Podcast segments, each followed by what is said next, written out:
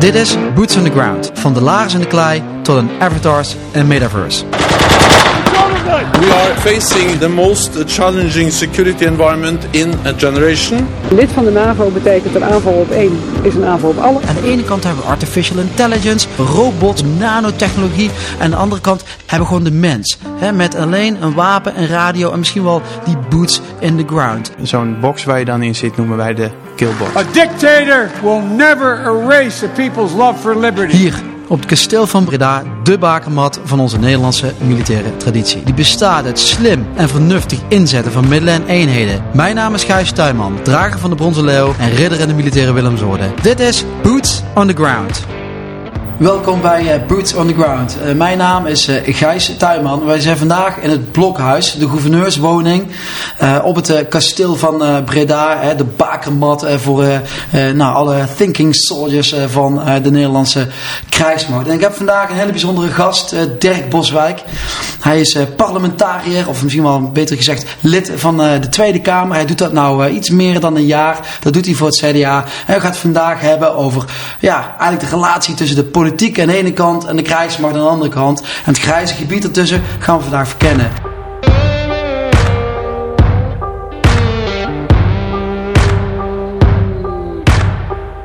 Nou, mooi dat je er bent, Dirk. En uh, boots on the ground, laten we beginnen. Want jij zit ondertussen alweer anderhalf jaar in, uh, in de Tweede Kamer uh, bij, het, uh, bij het CDA. En je controleert eigenlijk voor ons, nou, stervelingen, controleer jij de, het, ja, het, het kabinetsbeleid. en dat doe je zowel op het gebied van ja, landbouw, ja. als op het gebied van defensie, krijgsmacht, conflict en ja. oorlog. Ja. ja, en het is sowieso het afgelopen anderhalf jaar is echt een krankzinnige tijd geweest. Uh, begon met, met de hele stikstofcrisis. Dat is natuurlijk mijn landbouwportefeuille. Uh, daarna hebben we natuurlijk de, de evacuatie in Afghanistan gehad. En nu zitten we met Oekraïne. Dus het is echt, ja, dat leeft ontzettend veel. Dat is echt ongelooflijk. Ja, ik kan me goed voorstellen. Hey, en als we even, even uitzoomen. Hè? We hebben jou gevraagd van oké, hoe kijk je nou aan tegen oorlog, conflict, warfare, de manier waarop we er in zaken doen en wat dan eventueel strategie voor jou betekent. We hebben gevraagd van oké, wat voor ja, gezelschapsspel zou voor jou een, een mooie zijn om als metafoor te kunnen gebruiken. En ja, dat eigenlijk. Nou ja, dat is. Ik, ik, mijn eerste reactie was toen ik die vraag kreeg, dacht ik, joh, dat is stratego. Maar dat was meer omdat ik dat vroeger vaak speelde. Ja. Uh, maar ik denk wel dat we nu zien dat, dat conflicten veel meer hybride zijn en veel, uh, ook veel in een grijzer gebied zitten. Uh, en toen kwam ik toch een beetje op kolonisten van Catan uit. waarom? we zien het bijvoorbeeld nu met Oekraïne, dat natuurlijk is het nog steeds een, een gevecht van, van staal tegen staal. Hè. Natuurlijk ontzettend veel de tanks allemaal gezien. maar het is ook, en dat zie ik nu als, als parlementariër ook heel erg. Het is ook het gas uit Rusland. Um, het is ook het graan uit Oekraïne. Uh, wat weer een impact heeft zometeen en op korte termijn al in Noord-Afrika waar er weer hongersnood ontstaat. Wat ook weer vluchtelingenstroom in potentie op gang kan brengen. Wat ook weer een bedreiging van onze veiligheid is. Ja. Um, dus je ziet met het conflict wat we nu, wat we nu eigenlijk zien, dat daar veel meer mee samenhangt dan alleen uh, ja, het wapentuig, om het zo maar te zeggen. En dat dat veel, ja, veel grotere impact heeft. En dat je aan zoveel knoppen kan draaien. En als je aan de ene knop draait, dat de andere knop weer gaat draaien. Dus, en ik vind zelf bij Kolonels van Catan komt dat het beste tot, uh, tot uiting. Dat je veel, moet, veel verder moet kijken dan alleen SEC, het slagveld stratego is een beetje zwart-wit. Ja, ja. En er, zijn, er, zijn, er is een x aantal uh, zetten die je kunt doen en uh, slimme, slimme combinaties. En als je die uit je hoofd leert, dan win je eigenlijk altijd. Nou, ik vind inderdaad, uh, wat ik het mooi aan stratego vind, is dat je natuurlijk vanuit je eigen perspectief kijkt. En je weet niet wat de vijand precies doet. Dus je bent altijd met onzekerheden aan het schakelen. Dat vind ik er heel erg mooi van. Wat ik een heel mooi bijkomend voordeel is dat je natuurlijk alle rangen uit je hoofd gaat leren als, als, als jochie van tien. Um, maar het is uiteindelijk toch inderdaad wel heel erg zwart-wit. Want er zit nog een hele wereld omheen um, die zorgt dat een, dat een leger opereert zoals die kan opereren. Natuurlijk logistiek. Um, maar er draait ook weer een hele economie omheen die weer zorgt met belastinginkomsten dat zo'n zo'n krijgsmacht überhaupt kan blijven draaien. Um, een ander conflict waar je dat wel hebt gezien is bijvoorbeeld Nazi-Duitsland aan het einde van de oorlog. Ehm, dat ze zo lang volhielden was enerzijds omdat natuurlijk een heel groot deel van de bevolking gehersenspoeld was. Ehm, en en ja, in een politiek systeem zaten waardoor het moeilijk was om, om te stoppen. Maar ook omdat die economie tot op het laatste moment rolde de tanks nog van, van de band af. Ehm, dus dan zie je dat het niet alleen de posities op het veld, in het veld zijn, maar dat er een heel, heel, hele wereld omheen zit die zorgt dat zo'n krijgsmacht nog heel lang door kan, eh, kan gaan. Ja, dat is meteen een mooi haakje. Hè? In uh, deze, deze serie hebben we het ook vaak over de, de rol van de geschiedenis, maar ook een stukje rol van theorie en een stukje rol van doctrine, hoe we de dingen eigenlijk doen. Hè? En de eerste uh, die ik eigenlijk al wil stellen, waar je net over hebt, die heeft over de, de hiërarchie binnen de krijgsmacht, is heel duidelijk. Hè? Ik heb het hier ook, hè? dus ik ben dan overste. Dus ik schijn dan belangrijker, in ieder geval meer te zeggen te hebben dan iemand die major is en minder dan iemand die generaal is. Maar hoe zit het eigenlijk in de politiek? Uh, is er, uh, hebben we daar ook iets van, hebben we er ook sprake van een hiërarchie? Um, er is een goede vraag. Uh, nou hiërarchie zou ik het niet meteen noemen, maar iedereen heeft wel totaal andere rollen. Dat zie je in, natuurlijk tussen de coalitie en de oppositiepartijen. Um, maar ik heb daar eigenlijk wel een beetje een hekel aan. Ik heb dat wel een paar keer gezien, bijvoorbeeld met het hele Afghanistan debakel en de evacuatie daarin. Um, nou, er waren natuurlijk bewindspersonen van de coalitiepartijen. Ik zit ook voor een coalitiepartij in de regering regering.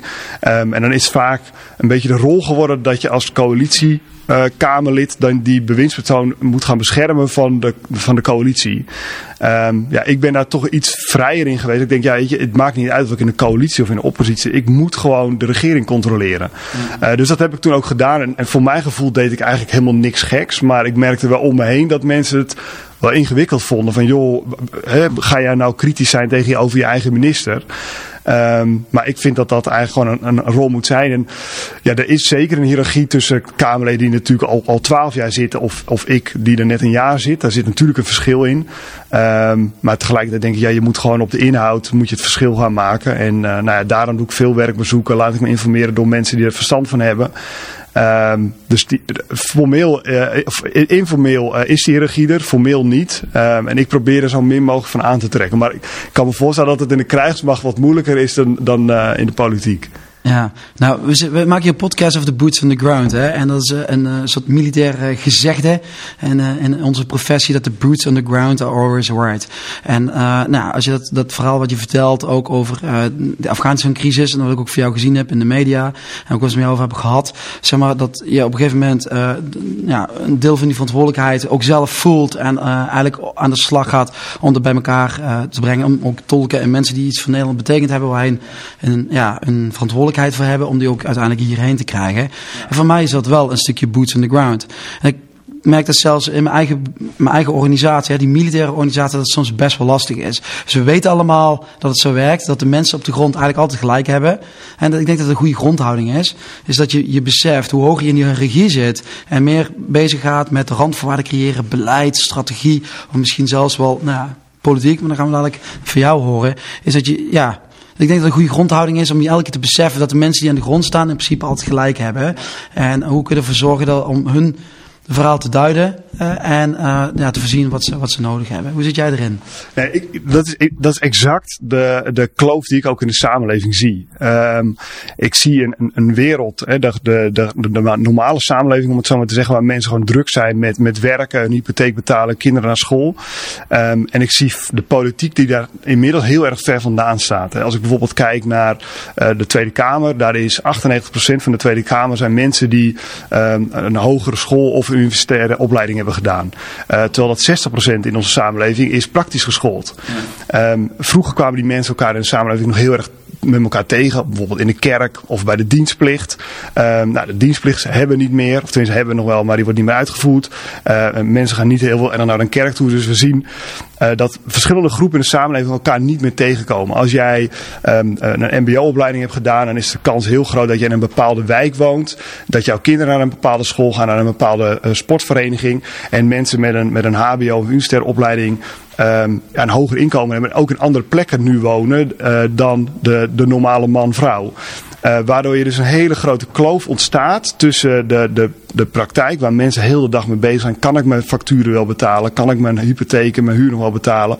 En de politiek die soms met totaal andere dingen bezig is. En dat is, hoe kan je die, die kloof dichten? Dat, dat is denk ik enerzijds door, door als politieke partij te zorgen dat je mensen vanuit die praktijk ook echt in je partij gaat krijgen. Dus veel betere scouting, veel betere HR.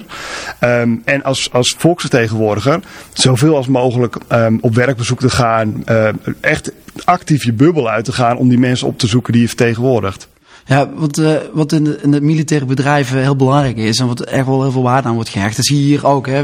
Toen we net naar binnen kwamen, uh, zag je uh, de, de kadetten zeg maar, de trap op en neer rennen met medicijnballen en stukken hout en dat soort zaken. Dus in de krijgsmacht wat we heel belangrijk vinden is, we hebben het over vakmanschap, is dat je in iets heel goed bent en dat, daar ben je zo goed in, weet je, dat je beter bent dan eigenlijk wie, wie, wie ever.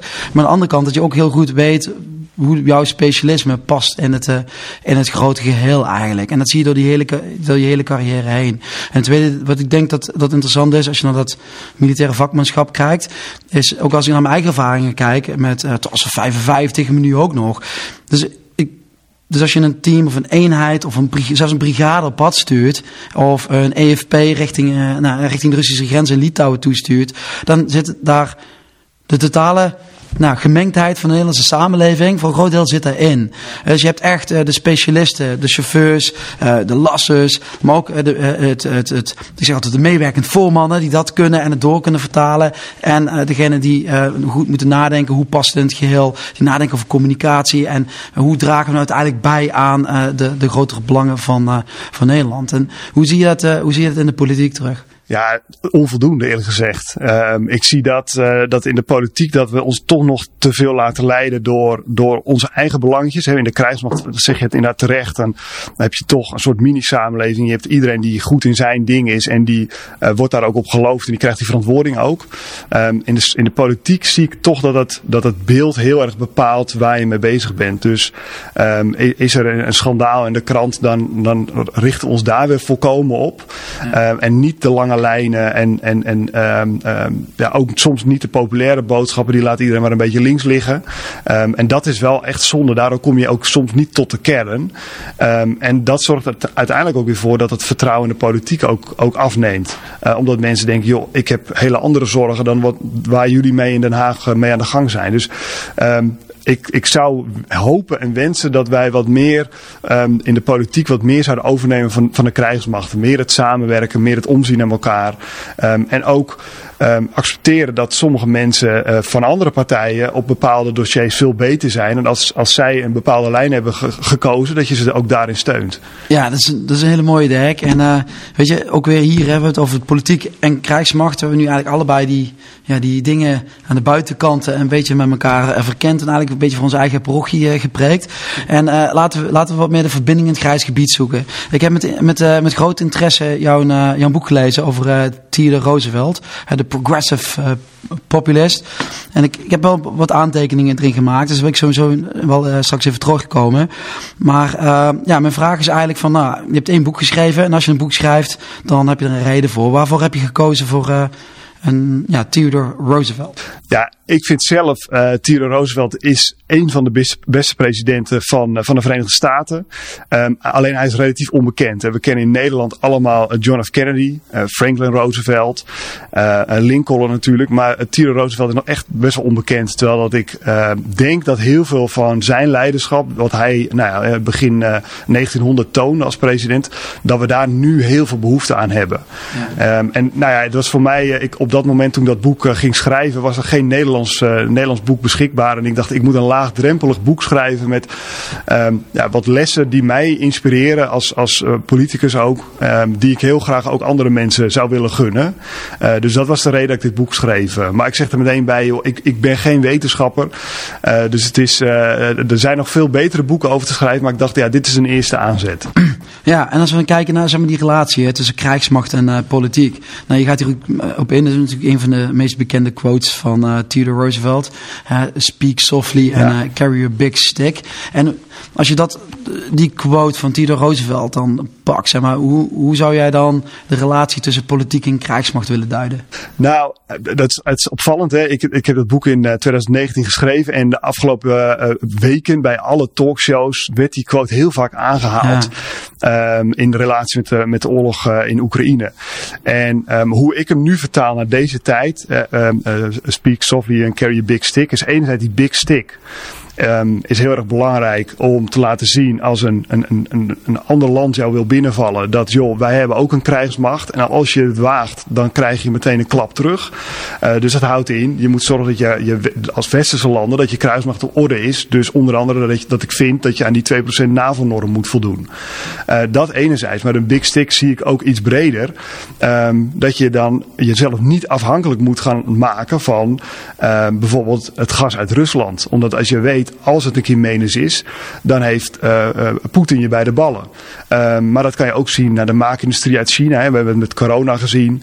Um, binnen no time lag het hele alle logistiek stil. Dus heel veel middelen die heel normaal zijn, mondkapjes, van die wattenstaafjes om testen te doen, ja, die werden nog nauwelijks op het Europese vasteland gemaakt. Ook beademingsapparaten die wij bijvoorbeeld 30 jaar geleden nog in Eindhoven zelf maakten als Nederland, die bestaan nu uit 621 onderdelen die van vier verschillende continenten moeten komen, waarvan de meeste fabrieken in China staan.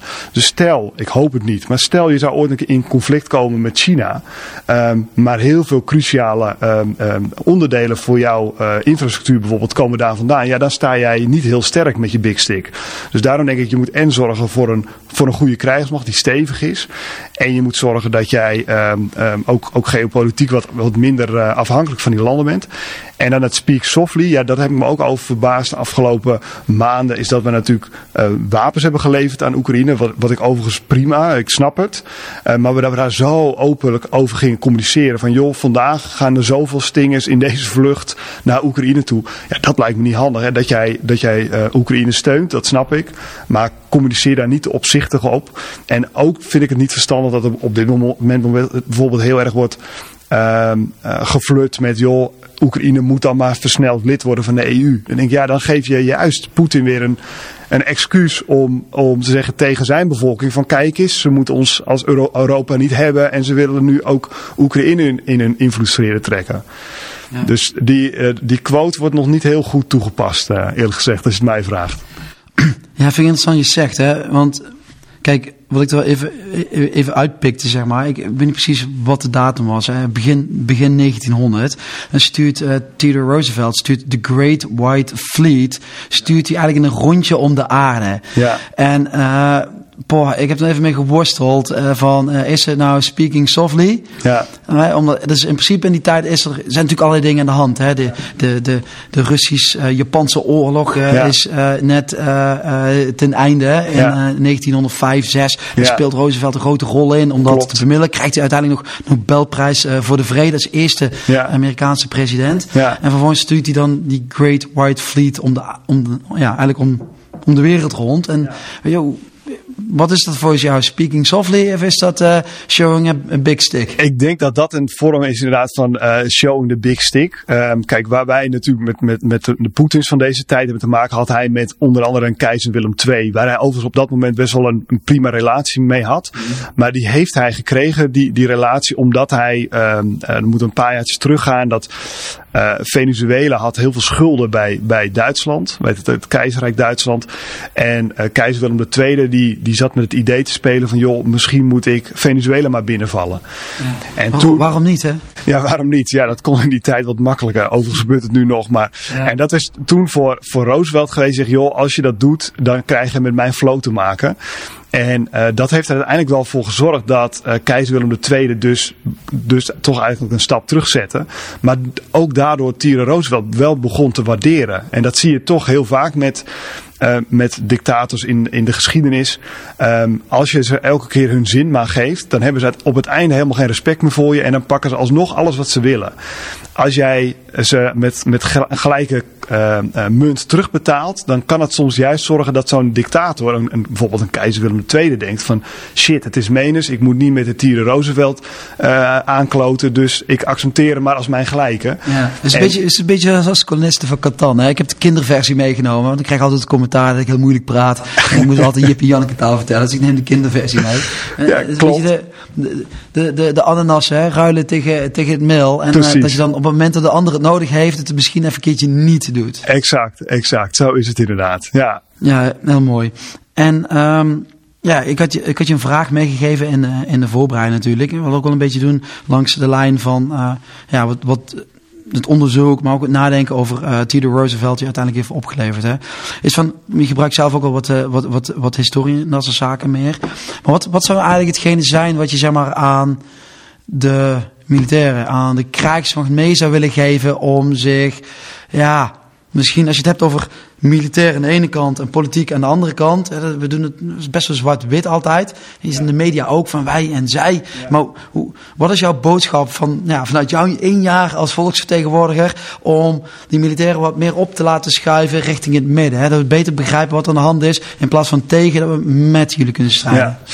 Ja. Um, nou kijk, de, de krijgsmacht heeft natuurlijk een hele erge can-do mentaliteit, wat natuurlijk goed is. En we hebben natuurlijk in Nederland zo geregeld dat um, wij als politiek de kader schetsen. Um, en je als uh, de krijgsmacht eigenlijk heel plat gezegd moet uitvoeren. Um, en als ik dan bijvoorbeeld kijk naar de afgelopen jaren, of decennia moet ik zeggen, op bezuinigingen bijvoorbeeld, dat er elke keer politiek een besluit werd genomen, overigens ook door het CDA, van er moet bezuinigd worden. En dat werd over de schutting gegooid bij de krijgsmacht. En die zeiden gewoon eigenlijk van joh, we gaan het regelen. En dat is eigenlijk heel lang doorgegaan. En ik voel dat wel, uh, geloof vorig jaar is het geweest dat de uh, operationeel commandanten natuurlijk een opiniestuk schreven. Van jongens, het piept en het kraakt, het kan niet meer. En ondanks dat er de afgelopen kabinet wel iets meer is geïnvesteerd, uh, is dat nog lang niet voldoende. En ik vond dat dus heel mooi dat de krijgsmacht uit, uit, uit zijn traditionele rol stapte en zeiden, ja jongens, wij moeten nu echt voor onszelf opkomen. En ook gewoon zeggen wat wel kan en wat niet meer kan. Um, ik zou dat eigenlijk veel meer willen zien. Kijk, tuurlijk, uiteindelijk ligt het besluit van worden we ergens ingezet, uh, ja of nee. Uh, dat is iets aan de politiek en op welke manier. Um, maar ik denk dat, het, dat de krijgsmacht veel meer zichzelf zou moeten uitspreken van jongens, wij denken dat dit nodig is. En, en uh, daar ook zich veel meer mengt in het publieke debat ook. Oké, dus, maar zou dus jouw boek moeten lezen? Of heb je misschien een andere tip? Ik, nou, ik denk, ik, ik, ik denk dat iedereen dat boek zou moeten gaan lezen. Dat zou, uh, uh, maar ik denk misschien meer, in de politiek dan in de krijgsmacht. Want ik denk dat de mentaliteit in de krijgsmacht er al heel erg in zit.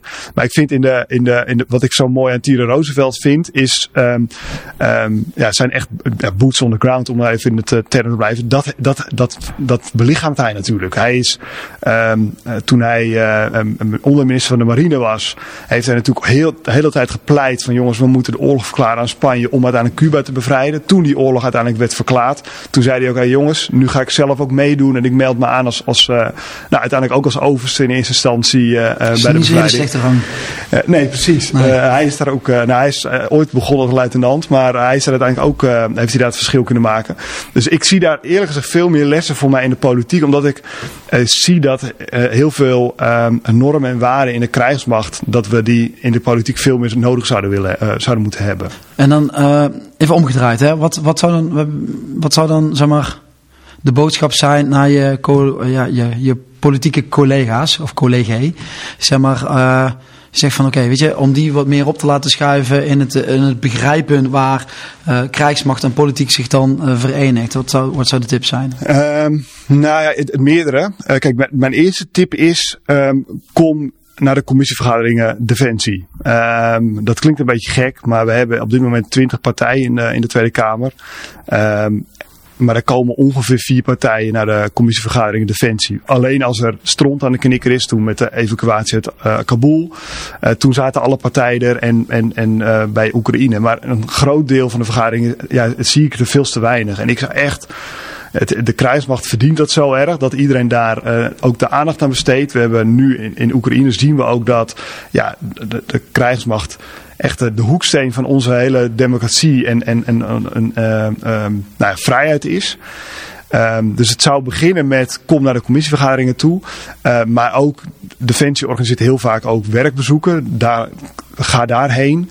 Uh, maar lees je ook in. Hè, lees literatuur over de geschiedenis, over de krijgsmacht. Om gewoon weer te beseffen van joh, onze vrede en veiligheid is niet vanzelfsprekend. We leven inmiddels nu al zo lang in vrede en veiligheid. Maar er is niemand die aan garantie geeft dat dat volgend jaar nog steeds zo is. Ja, maar is dan niet ook een boodschap naar de krijgsmacht toe? Dat we gewoon heel als gezegd, de interacties zeg maar, met de krijgs misschien ook gewoon wat, ja, heel als gezegd, wat leuker moeten maken. In de zin van, uh, ja, uh, wat ik het lastig vind, als we het hebben over uh, krijgsmacht en zodra we de inhoud ingaan, dan heb ik het over joint, combined. Heb ja. het over, wat je nu heel veel hoort is uh, verbonden wapens. De vraag is, wat, wat zegt dat uiteindelijk dan ja. voor de rest van de wereld? Dat is een vocabulaire. Ja. Het is een, en misschien zelfs wel een soort taal die wij met z'n allen hier spreken in deze pakken. En nog een verdwaalde wetenschapper of een Rob de Wijk die denkt of weet, ik denk, nou ja, een goede vriend van me, ik denk dat hij het wel weet, die nog wat mee kan doen. En dan houdt het eigenlijk wel op. Dat betekent eigenlijk dat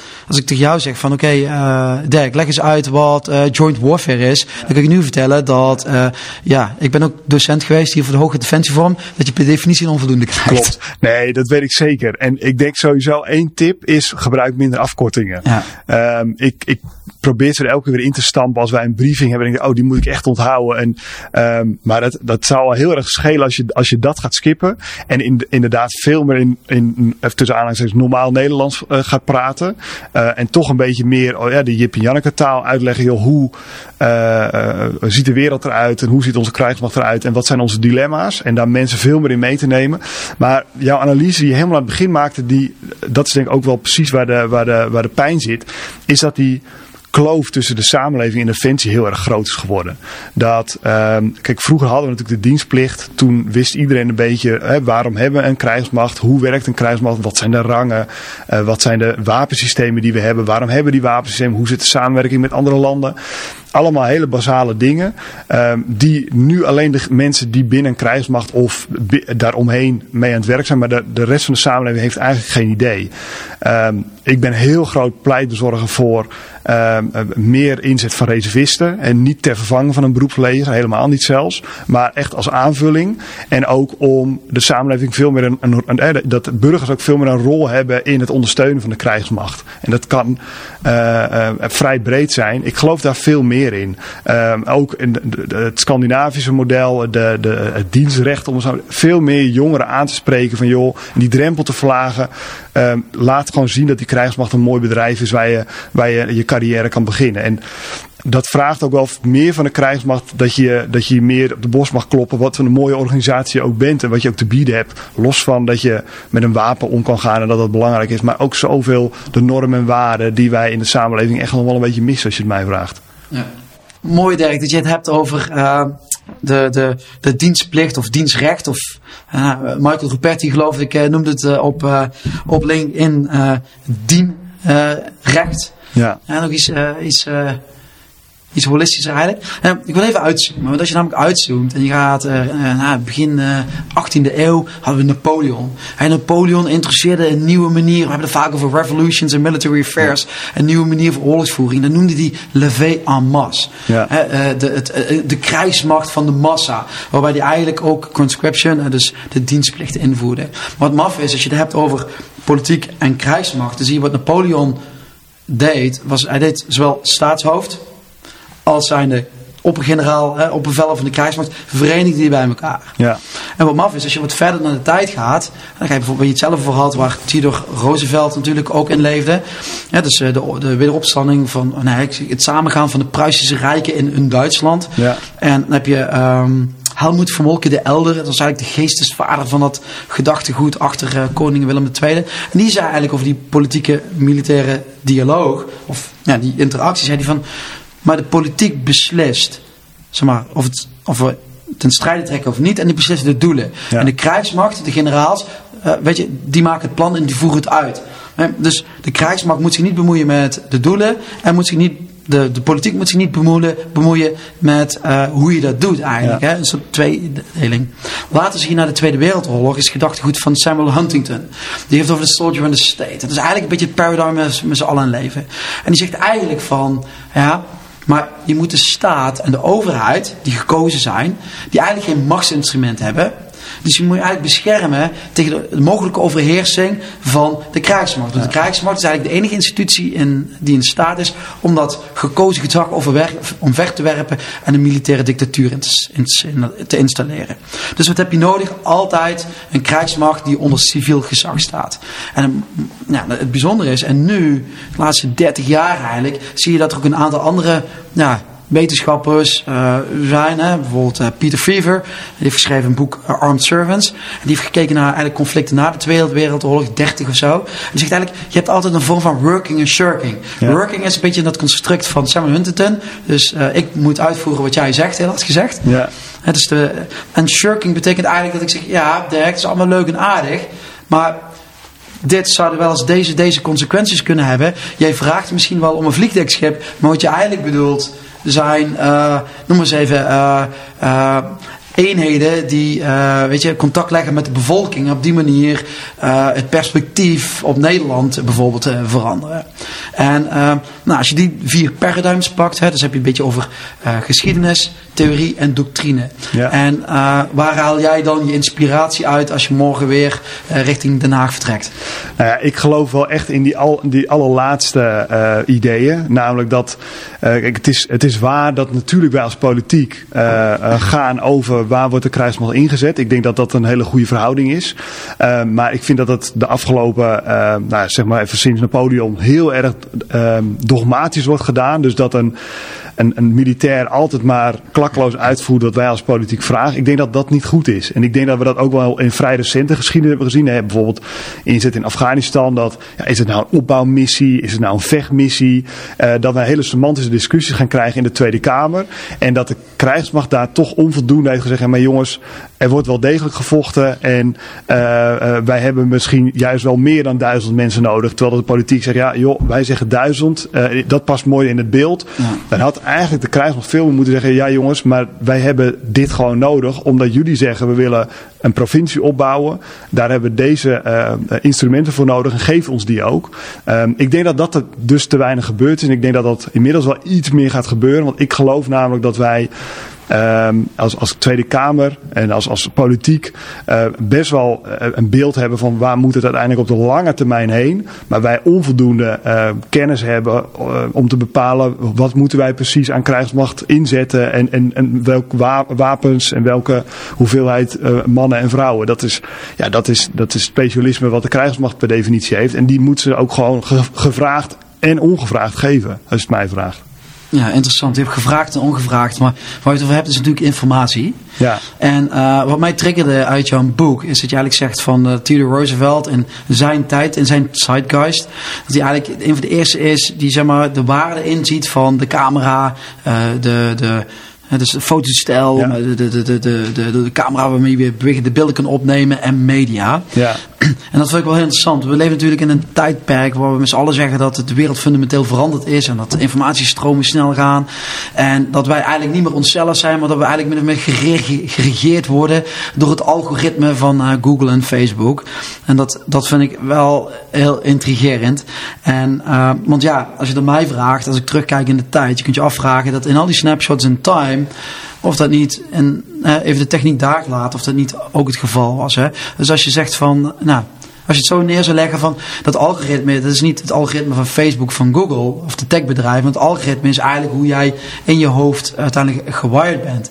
En wat is informatie is, of misschien ook wel indoctrinatie, waar we het soms over hebben. Hè? Dat we met uh, giftige informatie en ja. mis- en desinformatie worden gevoed. Uh, ja, dat gaat natuurlijk allemaal hier uh, die grote bovenkamer in. En uiteindelijk komt er iets uit. Hè, dus non-verbaal, verbaal of een stukje tekst. En uh, dat is natuurlijk lastig. Maar ik ben wel heel benieuwd zeg maar, wat jouw perspectief er is. En zeker in nou, wat het dan betekent in die relatie tussen de, de politiek en de krijgsmacht. Nou, kijk, eh, desinformatie en, en je bevolking pro proberen te beïnvloeden is natuurlijk niet iets nieuws. Um, het, we hadden het net over Napoleon. Toen hij in, in Moskou uh, toch uiteindelijk de terugtocht moest, moest blazen, uh, dachten ze in Parijs dat ze hadden gewonnen. Ja, ja, ja. Uh, goed, dus, ja. dus, dus, en, en ook met de keizer gaat het goed en zijn gezondheid is goed. En ondertussen stierven er echt honderdduizenden mensen tegelijk. Ehm, en dat, dus dat, in die zin is er niks nieuws. Maar ik, waar ik me wel een, wat meer zorgen over maak, is dat ehm, de hoeveelheid informatie die iemand nu um, ver, verwerkt uh, krijgt, dat dat wel een stuk meer is dan bijvoorbeeld uh, 50 of 100 jaar geleden. en dat je toen toch ook nog wel een soort um, een filter tussen had zitten. Bijvoorbeeld journalisten die nog echt wel echt duiden van is dit waar en nog een soort, een soort extra macht. Uh, tegenwoordig kan wel met Facebook en social media iedereen uh, nieuws maken. Uh, en mensen zelfs Facebook als een bron gaan gebruiken op, op, op wat zij zelf besluiten om te gaan doen. Uiteindelijk is natuurlijk iedereen moet die keus zelf maken in zijn eigen hoofd. maar ja, zijn er toch denk ik veel mensen niet meer in staat om, om echt onderscheid te maken tussen wat is waar en wat is niet waar. En dan vind ik, ja, social media maakt me daar toch wel een beetje zorgen over. Dat dat ja, heel makkelijk is voor mensen die kwaad willen om bepaalde mensen uh, gekke dingen te laten doen. Wat ook bijzonder is, uh, is Dirk. We hebben hier uh, Steven uh, bij ons. En Steven is eigenlijk een kunstenaar. En waar hij heel goed in is, is in het, nee, het visualiseren van ja, ideeën, concepten, maar ook teksten en dialoog die wij net hebben gehad. Als je nou hebt over informatie, desinformatie, in, indoctrinatie. Wat ik willen doen is zo meteen Steven eigenlijk een terugblik laten geven, reflectie op ons gesprek op basis van zijn visualisatie. En dan even jou daar ook op laten reflecteren van uh, is het nou uh, de boodschap uh, die, die je naar buiten had willen brengen of zit er misschien wel iets meer in hè, dus dat de boodschap die wij samen hier gecreëerd hebben wel groter is dan de optelsom van ons als de twee losse onderdelen. Ja, nee, leuk. Ook wel confronterend, denk ik. Dus ik hoop, ik hoop dat, dat het iets moois is. Ja, laten we doen. Okido. Uh, de visuele samenvatting van de podcast uh, Politiek en uh, Krijgsmacht. Dirk en Gijs, ik heb jullie horen praten. Um, en als je krijgsmacht vergelijkt met een spel, dan zou uh, stratege, oh, het eerste uh, zich opdringen, omdat het een heel strategisch spel is. Maar eigenlijk komt uh, kolonisten van Catan veel meer in de richting van complex warfare. Omdat het gaat over voedselvoorziening, het gaat over energievoorziening, het gaat over mensen, het gaat over bezit, het gaat over grondpositie. Dus er grijpt eigenlijk in warfare veel meer in dan ja, wat je eigenlijk uh, zou kunnen omschrijven als staal tegen staal. En uh, hetgene wat ingrijpt, dat is eigenlijk zo complex dat er ook heel veel kennis aan is gekoppeld. Dus zowel in de politiek als vanuit de krijgsmacht wordt er een hoop over gevonden en over bedacht. Uh, maar het is niet per definitie zo dat als je hoger gerankt bent, dat je dan ook meteen de slimste in het veld bent. Dus dat is een hele nauwkeurige samenhang tussen ranking en knowledge om met elkaar zowel politiek als in de krijgsmacht uh, ja, tot een consensus uh, te komen. Nou, en die consensus die omschrijft uh, Dirk uh, als die kijkt naar de samenleving, dan leven we eigenlijk heel erg in hokjes. En Gijs geeft aan van joh, maar als wij in een krijgsmacht zitten, in een operatie, dan zijn we wel echt één geheel. Dus daar zit MBO, HBO, WO, jong, oud, dik, dun, zit daar door elkaar. En terug in die samenleving, ja, is het eigenlijk een gescheiden geheel. en dat is ergens, is dat jammer. Um, uh, maar mooi om te zien uh, wat voor normen en waarden er eigenlijk in zo'n krijgsmacht leven als je met elkaar uh, voor zo'n operatie gaat staan. Uh, speak softly, carry a big stick. Dat is nu iets wat veel herhaald wordt. Derek conformeert met Europa aan een 2% uh, NAVO-norm. Maar ja, er is veel meer aan de hand. Alles hangt samen. En dan kom je weer eigenlijk op dat hybrid en die complexity. En je wilt eigenlijk als krijgsmacht of als Nederland of als Europa onafhankelijk zijn. Dus weet dat je grondstoffen wereldwijd verbonden zijn. Weet dat je intelligence en je data wereldwijd verbonden is. Weet dat uh, je resources niet onuitputtelijk zijn. Dus die big stick, ja, die is best wel lastig uh, te vormen. En hoe gaat dat vormen dan? Uh, nou, in principe is het zo dat politiek als eerste komt. Die bepaalt het doel en die geeft eigenlijk een to-do-list aan de krijgsmacht. En het is dan aan de krijgsmacht om daarop te reageren en die to-do-list zo goed mogelijk uit te voeren. Maar daar zit dus de, crux, de crux tussen uh, knowledge en ranking. En uh, Dirk uh, moedigt eigenlijk aan, aan Defensie, van joh, wees assertiever, meng, meng je in, voed ons op. kom naar onze commissievergaderingen, neem deel. Want wij kunnen het als politiek niet alleen behapstukken. en hij zet eigenlijk ook de deur open om ook die samenleving veel meer daarin te betrekken. Gebruik te maken van reservisten, vrijwilligers te verwelkomen. Om eigenlijk die waarde van het apparaat defensie, zoals we dat in Nederland kennen, om die waarde ook in die samenleving te krijgen. Um, en vervolgens hebben jullie met elkaar uh, gesproken uh, over, um, hebben we teruggekeken naar uh, Napoleon. Dat is eigenlijk een voorbeeld waarbij die warfare ook door samenleving en krijgsmacht gedragen werd. We hebben wat in literatuur afgedaald, waarbij een scheiding, soldier en state, uh, en ik heb ook bewust even Nederland op de wip gezet. Van hé, hey, we, willen dat eigenlijk vanuit Nederland één geluid uh, maken. Maar we zijn verbonden aan Europa. We zijn verbonden aan de capaciteit van onze krijgsmacht. En vervolgens zie je dat er dus een politiek besluit. Ja, dat kun je haast niet meer alleen maken. Als je over zo'n groot defensieapparaat praat. Um, het bijzondere daarvan is, en hier wordt het natuurlijk bijzonder, uh, je, de manier waarop je de wereld inkijkt is gekleurd door je eigen perceptie, je eigen mening, je eigen partijvorming. En algoritme uh, grijpt daar eigenlijk nu heel erg op in. En het zijn haast onze mobieltjes die ons nu opdringen wat goed of fout is. En, uh, en in die crux ja, hebben we vandaag denk ik afgedaald en boots on the ground gezet. En ja, ben ik heel blij uh, met de inbreng uh, die ik heb aan mogen horen. Dank daarvoor. Ja, het is knap zeg om dat zo, uh, zo'n gesprek samen te vatten en ook visueel te maken. Dus echt, echt ja, leuk om dit zo, zo te horen. En ja, ook wel, wat, ook wel weer een reflectie voor mezelf moet ik zeggen als ik dit zo weer hoor.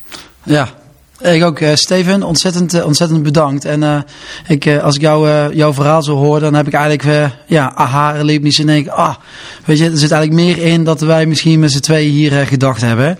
En daarmee wil ik me eigenlijk ook voor vandaag afronden. En allereerst, nou Steven, bedankt voor je bijdrage. We gaan je de volgende keer weer zien, dus keep up the good work. En Dirk ook, ga je zo meteen hier het kasteel afbegeleiden en dan hoppakee, snel weer terug naar Den Haag. dank voor jouw tijd. En uh, als uh, de luisteraars uh, nog commentaar hebben of vragen willen stellen, dan zien we dat graag terug. En wie weet snel tot de volgende keer. Boxdijk. Dankjewel man, leuk om te doen. Dankjewel. Boots on the ground.